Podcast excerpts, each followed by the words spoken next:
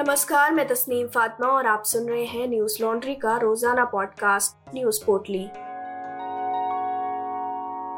आज है 15 जनवरी, दिन शनिवार। बीजेपी ने आगामी विधानसभा चुनावों के लिए पहले और दूसरे चरण के प्रत्याशियों की पहली सूची जारी कर दी है। मुख्यमंत्री योगी आदित्यनाथ गोरखपुर से चुनाव लड़ेंगे, वहीं उप मुख्यमंत्री केशव प्रसाद मौर्य कौशाम्बी सिराथू ज़िले से चुनावी मैदान में उतरेंगे। केंद्रीय मंत्री धर्मेंद्र प्रधान और भाजपा के राष्ट्रीय महासचिव अरुण सिंह ने दिल्ली में स्थित भाजपा की केंद्रीय कार्यालय से प्रत्याशियों के नामों की घोषणा की है। धर्मेंद्र प्रधान ने बताया कि 107 सीटों में से 20 विधायकों का टिकट काटा गया है। पहली लिस्ट में 107 उम्मीदवारों में से 44 ओबीसी 19 एसटी और 10 महिलाओं के नाम शामिल हैं। 107 सीटों के लिए जिन उम्मीदवारों के नाम जारी किए गए हैं, उनमें तिरासी सीटों पर अभी भाजपा के विधायक हैं, लेकिन उनमें से केवल तिरसठ विधायकों को ही दोबारा टिकट दिया गया है। 20 विधायकों के टिकट काट दिए गए हैं, वहीं 20 नए चेहरों को इस बार शामिल किया गया है। न्यूज़ एजेंसी पीटीआई की रिपोर्ट के मुताबिक प्रधानमंत्री नरेंद्र मोदी गृह मंत्री अमित शाह, भाजपा अध्यक्ष जेपी नड्डा, रक्षा मंत्री राजनाथ सिंह, केंद्रीय मंत्री नितिन गडकरी सहित पार्टी की केंद्रीय चुनाव समिति के अन्य सदस्यों ने गुरुवार को हुई एक बैठक में इन नामों को फाइनल किया था। अमर उजाला की खबर के मुताबिक धर्मेंद्र प्रधान ने दावा किया कि 2017 की तरह 2022 में भी भाजपा एक बार फिर प्रचंड बहुमत के साथ उत्तर प्रदेश में सरकार बनाएगी। उन्होंने कहा कि 2017 में जनता ने भाजपा को बहुमत का जनादेश दिया था। योगी सरकार ने पिछले पाँच सालों में दंगाइयों और भ्रष्टाचारियों पर रोक लगाई है। अब प्रदेश में रात के 12 बजे भी महिला घर से बाहर निकल सकती है। प्रदेश की कानून व्यवस्था में सुधार हुआ है। भीम आर्मी चीफ और आज़ाद समाज पार्टी के प्रमुख चंद्रशेखर आज़ाद ने शनिवार को ऐलान किया कि वो अखिलेश यादव के साथ गठबंधन नहीं करेंगे। उन्होंने लखनऊ में प्रेस वार्ता को संबोधित करते हुए अखिलेश यादव पर आरोप लगाया कि सपा प्रमुख ने उन्हें धोखा दिया है। अखिलेश दलितों को गठबंधन में शामिल नहीं करना चाहते, बल्कि सिर्फ़ दलितों का वोट बैंक चाहते हैं। उन्होंने बहुजनों को असम्मानित किया है। अखिलेश सामाजिक न्याय का मतलब नहीं समझते हैं। मैं चाहता था कि बीजेपी को दोबारा सत्ता में आने से रोकने के लिए एक बड़ा गठबंधन हो, लेकिन हमारे अधिकारियों के सवाल पर अखिलेश यादव चुप रहे। अब हम अपने दम पर चुनाव लड़ेंगे। हमारी कोशिश थी कि बिछड़ा विपक्ष एकजुट हो जाए। मैंने सबसे पहले मायावती के साथ गठबंधन का प्रयास किया था। समाचार एजेंसी एएनआई के मुताबिक अखिलेश ने चंद्रशेखर पर पलटवार करते हुए कहा कि मैंने उनके लिए दो सीटें आवंटित की थी, लेकिन उन्हें कुछ फ़ोन कॉल आए और उन्होंने गठबंधन का हिस्सा बनने से इनकार कर दिया। अखिलेश यादव ने कहा कि गठबंधन को लेकर चंद्रशेखर आज़ाद ने जो भी बात की मैंने उनकी बात मानी। रामपुर ज़िले की मनिहारन विधानसभा सीट और गाजियाबाद ज़िले की एक सीट चंद्रशेखर आज़ाद को दी गई थी। इससे पहले कल दोनों नेताओं की मुलाकात हुई थी। सूत्र बताते हैं कि इस बैठक में सीट बंटवारे पर दोनों के बीच सहमति नहीं बन सकी। चंद्रशेखर अपने लिए 10 सीटों की मांग कर रहे थे, जबकि अखिलेश उन्हें तीन सीट देने को ही तैयार थे। देश भर में कोरोना के दो लाख अड़सठ हज़ार आठ सौ तैतीस नए मामले सामने आए हैं और 402 लोगों की मौत हो गई। इसी के साथ कोरोना के कुल मामले बढ़कर तीन करोड़ अड़सठ लाख पचास हज़ार नौ सौ बासठ हो गए हैं और मरने वालों का आंकड़ा चार लाख पचासी हज़ार सात सौ बावन पहुँच गया है।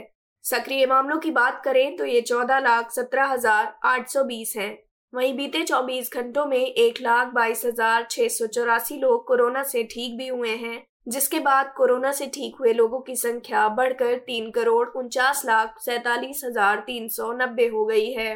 देशव्यापी कोरोना टीकाकरण अभियान के चलते अब तक कुल एक सौ छप्पन दशमलव शून्य दो करोड़ वैक्सीन की डोज लगाई जा चुकी हैं। देश में कोरोना के नए वेरिएंट ओमिक्रॉन का संक्रमण तेज़ी से फैल रहा है।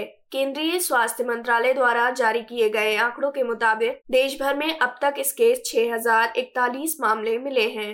उधर शुक्रवार को उत्तर प्रदेश में स्वामी प्रसाद मौर्य समेत कई विधायकों के समाजवादी पार्टी में शामिल होने के कार्यक्रम में भारी भीड़ देखी गई, जिसके चलते चुनाव आयोग के निर्देश पर कार्यक्रम में जुटी भीड़ द्वारा आचार संहिता और कोरोना के नियमों के उल्लंघन के आरोप में संबंधित धाराओं के तहत सपा के ढाई हज़ार अज्ञात कार्यकर्ताओं के खिलाफ एफआईआर दर्ज की गई है।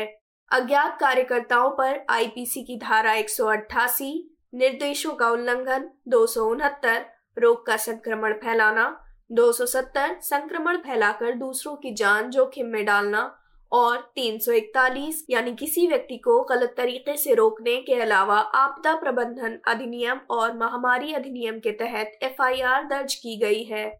शिकायत में ये भी कहा गया है कि कार्यकर्ताओं को लाउड स्पीकर से भीड़ खत्म करने और लोगों को वाहनों को हटाने के लिए समझाया बुझाया गया था। लेकिन उन पर इसका कोई असर नहीं हुआ। कोविड के बढ़ते मामलों के बीच दिल्ली में अस्पतालों में रूटीन चेकअप, ओपीडी और गैर ज़रूरी सर्जरी को रोक दिया गया है। पिछले कई महीनों से कई स्वास्थ्यकर्मी भी कोविड संक्रमण का शिकार हुए हैं, जिस कारणवश उन मरीजों को, जिन्हें कोविड संक्रमण नहीं है, लेकिन किसी अन्य बीमारी से जूझ रहे हैं, उन्हें इलाज नहीं मिल पा रहा। इस पर हमारी रिपोर्टर शिवांगी सक्सेना ने ग्राउंड रिपोर्ट की है। इस रिपोर्ट का शीर्षक है, दिल्ली के सरकारी अस्पतालों में क्यों नहीं मिल रहा है नॉन कोविड मरीजों को इलाज? जिसे पढ़ने के लिए आप हमारी website Hindi dot news laundry dot com पर जाकर पढ़ सकते हैं। ऐसी ही और ग्राउंड रिपोर्ट्स पढ़ने के लिए आज ही न्यूज़ लॉन्ड्री को सब्सक्राइब करें और गर्व से कहें, मेरे खर्च पर आज़ाद है खबरें। सीडीएस विपिन रावत और उनकी पत्नी मधुलिका रावत सहित अन्य सैन्य कर्मियों की हेलीकॉप्टर दुर्घटना में मौत के मामले की शुरुआती जाँच से ये निष्कर्ष निकलकर सामने आया है कि मौसम में अचानक बदलाव की वजह से हेलीकॉप्टर दुर्घटनाग्रस्त हो गया था। एनडीटीवी की खबर के मुताबिक जाँच दल ने उड़ान डेटा रिकॉर्ड और कॉकपिट वॉइस रिकॉर्डर का विश्लेषण करने के अलावा दुर्घटना के सबसे संभावित कारण को निर्धारित करने के लिए सभी गवाहों से पूछताछ की। जिसमें सामने आया कि घाटी में मौसमी बदलाव से हेलीकॉप्टर के बादलों में घुसने के कारण ये दुर्घटना हुई। भारतीय वायुसेना का कहना है कि उसके निष्कर्षों के आधार पर कोर्ट ऑफ़ इंक्वायरी ने कुछ सिफारिशें की हैं जिनकी समीक्षा की जा रही है। बता दें कि M I seventeen V five में जनरल विपिन रावत, उनकी पत्नी Madhulika Rawat, brigadier L S Lidder lieutenant colonel Harjinder Singh, wing commander Prithvi Singh Chauhan और स्क्वाड्रन लीडर कुलदीप सिंह सहित बारह अन्य सशस्त्र बल के जवान सवार थे। सीडीएस बिपिन रावत वेलिंगटन में डिफेंस सर्विसेज़ स्टाफ कॉलेज में लेक्चर देने जा रहे थे। हादसे में विमान में सवार चौदह में से तेरह लोगों की मौत हो गई थी, जबकि ग्रुप कैप्टन वरुण सिंह ने एक हफ़्ते बाद अस्पताल में इलाज के दौरान दम तोड़ दिया। 9 दिसंबर को रक्षा मंत्री राजनाथ सिंह ने संसद को सूचित किया था कि हेलीकॉप्टर में सुबह ग्यारह बजकर अड़तालीस मिनट पर सुलूर एयरबेस से उड़ान भरी थी और दोपहर बारह बजकर पंद्रह मिनट पर वेलिंगटन में उतरने की उम्मीद थी। सुलूर एयरबेस पर एयर ट्रैफ़िक कंट्रोल का दोपहर करीब बारह बजकर आठ मिनट पर हेलीकॉप्टर से संपर्क टूट गया था। कुन्नूर के स्थानीय निवासियों ने जब जंगल में आग देखी और वहाँ पहुँचे तो उन्होंने हेलीकॉप्टर का मलबा आग की लपटों में घिरा हुआ देखा। शुक्रवार को पाकिस्तान के प्रधानमंत्री इमरान खान ने देश की पहली सुरक्षा नीति को पेश किया। मीडिया रिपोर्ट्स के मुताबिक इसे नागरिक केंद्रित फ्रेमवर्क पर तैयार किया गया है और सैन्य ताकत पर केंद्रित एक आयामी सुरक्षा नीति की बजाय इसमें आर्थिक सुरक्षा नीति को केंद्र में रखा गया है। बता दें कि पाकिस्तान की ये सुरक्षा नीति पाँच साल के लिए है, लेकिन इसे तैयार करने में सात साल का समय लगा है। वहीं पाकिस्तान ने राष्ट्रीय सुरक्षा नीति को जारी करते हुए भारत को चेतावनी दी कि अगर भारत रिश्ते सुधारने की दिशा में सही कदम नहीं उठाता तो उसे सबसे ज़्यादा नुकसान उठाना पड़ेगा। पाकिस्तान के राष्ट्रीय सुरक्षा सलाहकार मोईद यूसुफ के मुताबिक, नीति में दोनों देशों के बीच रिश्तों का तात्पर्य जम्मू और कश्मीर से है। पीटीआई ने पाकिस्तान के अखबार द एक्सप्रेस ट्रिब्यून के हवाले से जानकारी दी कि जब पाकिस्तान में राष्ट्रीय सुरक्षा सलाहकार मोईद यूसुफ से सवाल किया गया कि नई नीति के द्वारा भारत को क्या संदेश दिया है तो उन्होंने कहा कि इसमें भारत से कहा गया है कि वो सही कदम उठाए, लोगों के लाभ के लिए क्षेत्रीय कनेक्टिविटी का लाभ ले। बीबीसी की खबर के मुताबिक पाकिस्तानी सरकार का दावा है कि पहली बार नागरिक हितों को वरीयता देते हुए राष्ट्रीय सुरक्षा नीति तैयार की गई है और इसके ज़रिए पाकिस्तान अपनी खस्ता हाल अर्थव्यवस्था को पटरी पर लाना चाहता है और दुनिया के सामने अपनी छवि बेहतर करना चाहता है।